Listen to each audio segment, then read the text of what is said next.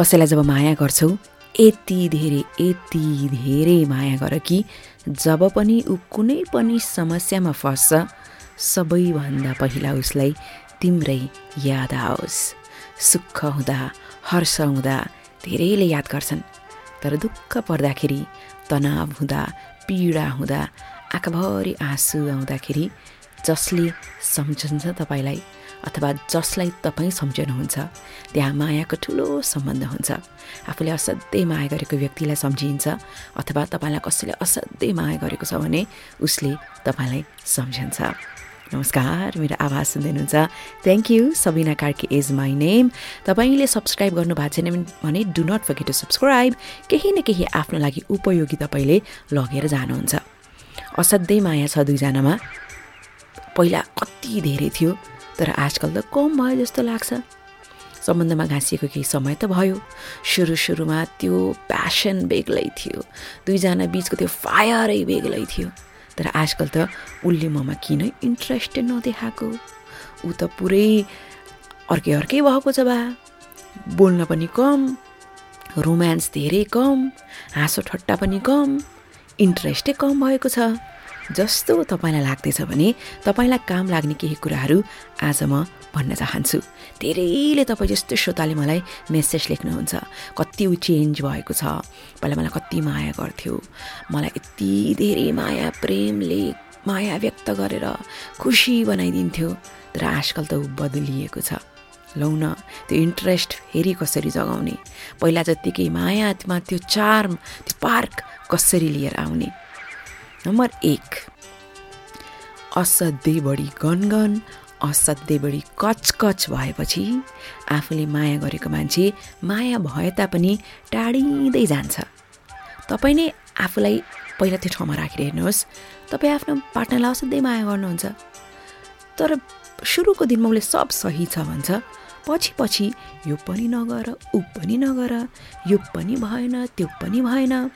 गनगन मात्रै कचकच मात्रै छेउमा आउन पाएको छैन। गुनासो मात्रै सुरु हुन्छ भने तपाईँ उसको नजिक बस्न रुचाउनुहुन्छ त?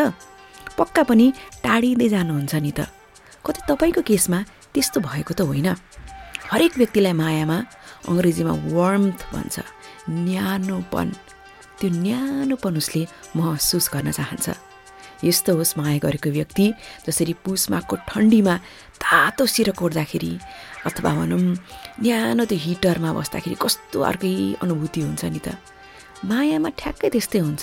चाहे मौसम जस्तो सुकै होस् बाहिरी मौसम तर यो मनले चाहिँ मायाको त्यो ताप सदैव चाहन्छ। सो ससानो गुनासो त भइहाल्छ हेर्नुहोस्।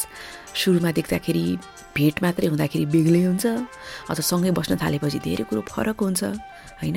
मान्छे चिन्दै गइसकेपछि उसका विविध रूप देख्दै गइसकेपछि झन् बेग्लै हुन्छ।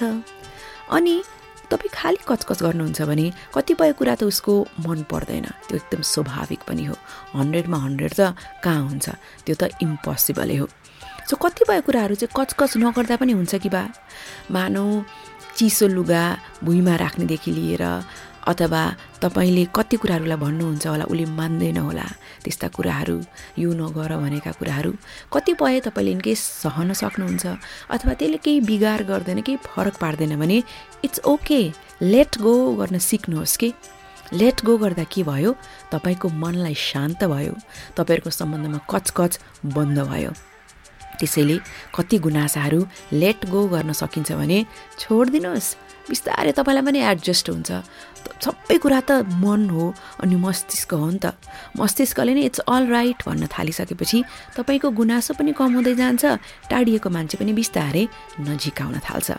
फेरि पनि वर्मथ तपाईँको माया गरेको मान्छे तपाईँको वर्मथ चाहनाको लागि नै छेउमा आउँछ कि?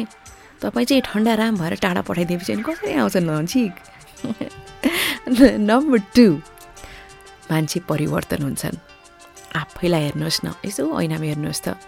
बाहिर रूप हेर्ने हो भने त झन् झन् कति परिवर्तन भइसक्यो। मान्छेको व्यवहार परिवर्तन हुन्छ।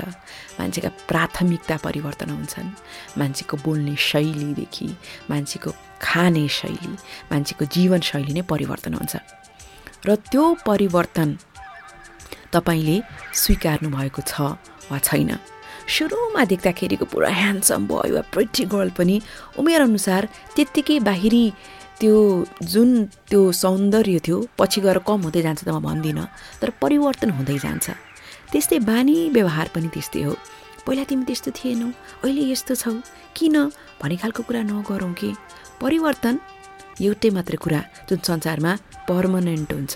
स्थायी कुरा भने कि परिवर्तन हो नि त। सो विशेष गरी तिनवटा पोइन्टमा औलाउन चाहन्छु है। तपाईँ पनि परिवर्तन हुनुभयो मानव होइन? उसको कुरा छोडिदिउँ। विशेष गरी यस्ता तिन परिवर्तन आएका छन् भने तपाईँको पार्टनर तपाईँबाट टाढा हुने हो। तपाईँ असाध्यै निडी डेस्परेट एन्ड डिपेन्डेन्ट। तपाईँको ऊ बाहेक अरू कोही संसारै छैन। तपाईँलाई खालि ऊ मात्रै चाहिन्छ। तिमी किन ढिलो आएको? तिमी यहाँ आउनै पर्छ। तिमी हुनै पर्छ। जसरी भए पनि समय निकाल। भनेर उसको जिन्दगी उसको स्पेस तपाईँलाई वास्तै छैन। खालि तपाईँ ऊ ऊ ऊ। नम्बर टू डेस्परेट क्या? ऊ भएन भने त मेरो सासै चल्दैन जस्तो। तिमी बिना त म मरिहाल्छु टाइपको एकदमै भुत्तुक्क हो क्या? त्यो त्यो पनि एउटा राम्रा पक्ष नराम्रो पक्षहरू हुन्छन् होइन। मायाले के भन्छ? मायाले बाँधेर राखौँ भन्दैन कि? जाउ स्वतन्त्र छोडिदिन्छु। जाउ उड।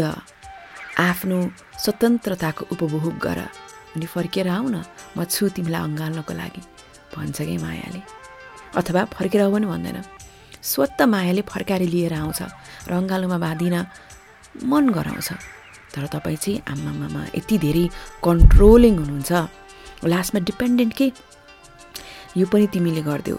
मलाई यहाँ पुर्याइदेऊ मलाई यहाँ ल्याइदेऊ मलाई यति खर्च देऊ अनि मेरो यति गरिदेऊ यो गरिदेऊ ऊ गरिदेऊ। बाप्रे त्यस्तो भन्दै जाँदाखेरि नै मान्छे टाढिने हो। नम्बर एक त इन्डिपेन्डेन्ट हुनु पऱ्यो independence is always very beautiful and very attractive factor के सम्बन्धमा? तपाईँ आफै कमाइरहनु भएको छ। अथवा भनौँ न तपाईँका आर्थिक कारोबारहरूमा तपाईँ एकदम कन्फिडेन्ट हुनुहुन्छ अनि तपाईँको आफ्नै करियर छ आफ्नै सुचारू रूपले जिन्दगी चलिरहेको छ आफ्ना साथीभाइहरू आफ आफन्तजनसँग पनि तपाईँको टक्क टक्क टक्क कुरा मिलेको छ भने त्यसले एउटा बेग्लै किसिमको शक्ति दिन्छ कि सम्बन्धमा। र तपाईँलाई तपाईँको पार्टनरप्रतिको त्यो आकर्षण पनि बनाइरहन्छ। त्यसैले कतै तपाईँ असाध्यै निडी असाध्यै डेस्परेट असाध्यै डिपेन्डेन्ट हुनुभएको त छैन। तपाईँलाई यो प्रश्न म छोड्छु। नम्बर तिन टेकन फर ग्रान्टेड गरिन्छ के कहिलेकाहीँ? मतलब कतै तपाईँले पनि टेकन फर ग्रान्टेड त गरिएको होइन। उसलाई अथवा उसले तपाईँलाई टेकन फर ग्रान्टेड किन गर्यो त? कहिलेकाहीँ मान्छेलाई नि जस्तै उसँग के छ भन्ने खालको कुरा उसले त्यसको महत्त्वै बुझेको हुँदैन। जहिले पनि मिठो मिठो मिठो मात्रै खाइरहेको हुन्छ। जहिले पनि एकदम सरसुविधा मात्रै उपभोग गरिरहेको हुन्छ। जहिले पनि सफा गाडीमा मात्रै हिँडिरहेको हुन्छ। उसलाई बाहिरी अभावहरू विपन्नताहरू सङ्घर्षहरू उसले झेलेकै छैन भने नि उसको थालमा भएको असाध्यै मिठो खाना उसको सरसुविधाहरू उसका सफा चमकहरू उसले त्यसको महत्त्वै बुझेको हुँदैन। होइन? त्यस्तै तपाईँको हकमा पनि। कहिलेकाहीँ के हुन्छ? त्यो पार्टनरले तपाईँलाई कति सहयोग गरेर तपाईँको खर्चमा तपाईँलाई हेल्प गरेको होला अथवा तपाईँलाई माया गरेर सरप्राइजहरू ल्याइदिएको होला अथवा तपाईँको लागि कति टाइम निकालेर उसले तपाईँलाई कति साह्रो गाह्रो पर्दा सहयोग गरेको होला तपाईँलाई के लाग्न सक्छ? उसको जिम्मेवारी त हो नि। अथवा उसले त गरिहाल्छ नि। के फरक पर्छ र? भनेर जब त्यो टेकन फर ग्रान्टेड गर्न थालिन्छ नि तब सम्बन्धमा चमक हराउने हो के केही पनि होइन। उसले सरप्राइज दिँदाखेरि उसलाई अँगालोमा हालेर thank you so much I appreciate you so much अथवा कहिलेकाहीँ उसले मिठो पकाउँदाखेरि तिमी कति मिठो पकाएको कति मेहनत गर्छौ भनेर दङ्ग पारिदिनु। अथवा दिनभरि काममा व्यस्त छ भने तिमी कति मेहनती भएर काम गरिरहेको छौ। I salute your hard work यो एफर्ट भनिदिनु। अनि उसले कहिलेकाहीँ कहीँ किनेर सामान ल्याइदिएको हुन्छ भने पनि त्यसको लागि कति दङ्गदास भएर धन्य भइदिनु। ग्रान्टेड नलिने कि in fact in fact grateful हुने। I feel blessed I am so grateful thank you my love भनिदिनुहोस् त। र त्यो पर्सपेक्टिभबाट त्यो दृष्टिकोणबाट तपाईँको आफ्नो पार्टनरलाई हेर्न थाल्नुहोस् त। बिहानै कति खाना खाएर अथवा नखाएर बोक निस्किएको होला। कति थकान होला तैपनि कति काम गरिरहेको छ। घरमा आएर पनि कति काम होला अफिसमा पनि दौडादौड होला साथीभाइसँगको म्यानेजमेन्ट बेग्लै होला परिवारसँगको तालमेल बेग्लै होला उसले कति प्रयास गरिरहेको छ। त्यो व्यवहारमा ब्यालेन्स ल्याउनको लागि उसको त्याग समर्पणलाई यसो मनन गर्नुहोस् त। माई गड त्यो व्यक्तिप्रति कति माया पलाउँछ। अनि तपाईँको त्यो वम्थको कुरा गरेको थिएँ नि त्यो न्यानोपन यसरी बढ्छ। तपाईँले त्यसरी त्यो दृष्टिकोणबाट हेर्न थाल्नुभयो भने ऊ पनि त नजिक आइहाल्छ होइन? र लास्टमा I might lose this person भन्ने सोचेर पनि व्यवहार गर्नुहोस् कि? कहिलेकाहीँ नि ऊ छेउमा बसिरहेछ खाना खाइरहेछ अथवा रेगुलर रूपमा भेट भइरहेछ रेगुलर रूपमा फोनमा गफ गाफ भइरहेछ ठिकै त छ त्यहीँ त सजस्तो हुन्छ कि? तर त्यस्तो नहोस् होइन? रातारात कल्पना गर्नुहोस् त त्यो व्यक्ति कहाँ हरायो? पहुँचमै छैन। अकल्पनीय भयो। भने कस्तो हुन्छ? संसार त अपसाइड डाउन हुँदैन। कहिलेकाहीँ हप्तामा सातै दिन त्यही व्यक्तिसँग बसेर खाना खाइरहनु भएको हुन्छ। त्यो व्यक्तिसँग बोलिरहनु भएको छ। एक दिन मात्रै नबोल्दाखेरि एक दिन मात्रै सँग नहुँदाखेरि पनि कस्तो एउटा जीवनकै एउटा मुख्य पाटो मिस गरे जस्तो हुन्छ कि हुँदैन। सो मैले माथि टेकन फर ग्रान्टेडको कुरा त गरिसकेँ। सो यो व्यक्तिलाई म गुमाउन पनि सक्छु है। भविष्य कसैले पनि देखेको छैन। तपाईँहरू बिच असाध्यै माया छ भने त्यस्तो नहोस् भने कहिले। तर यो व्यक्तिको महत्त्व बुझौँ। यो व्यक्ति म गुमाउन पनि सक्छु। यत्तिकै इन्ट्रेस्ट लुज हुँदै गयो कम्युनिकेसन कम हुँदै गयो भने भवितव्य हो जे पनि हुनसक्छ तर होइन सम्बन्ध जोगाउँछु यति धेरै माया छ माया फेरि जगाउँछु माया फेरि लिएर आउँछु सम्बन्ध बचाउँछु। भन्ने तपाईँको मानसिकता छ भने चाहिँ त्यो सम्भव छ? मैले माथि भनेका कुराहरू असाध्यै गनगन कचकच भन्दा गरौँ परिवर्तनहरू स्वीकारौँ तर अघि मैले तिनवटा पोइन्ट आउट गरेको छु कस्ता परिवर्तन त्यस्ता परिवर्तन आफूमा आएका छन् भने त्यसलाई बेलैमा सही बनाऊ त्यो व्यक्तिलाई टेकन फर ग्रान्टेड नगरौँ र त्यो व्यक्ति मेरो जीवनबाट जान पनि सक्छ है।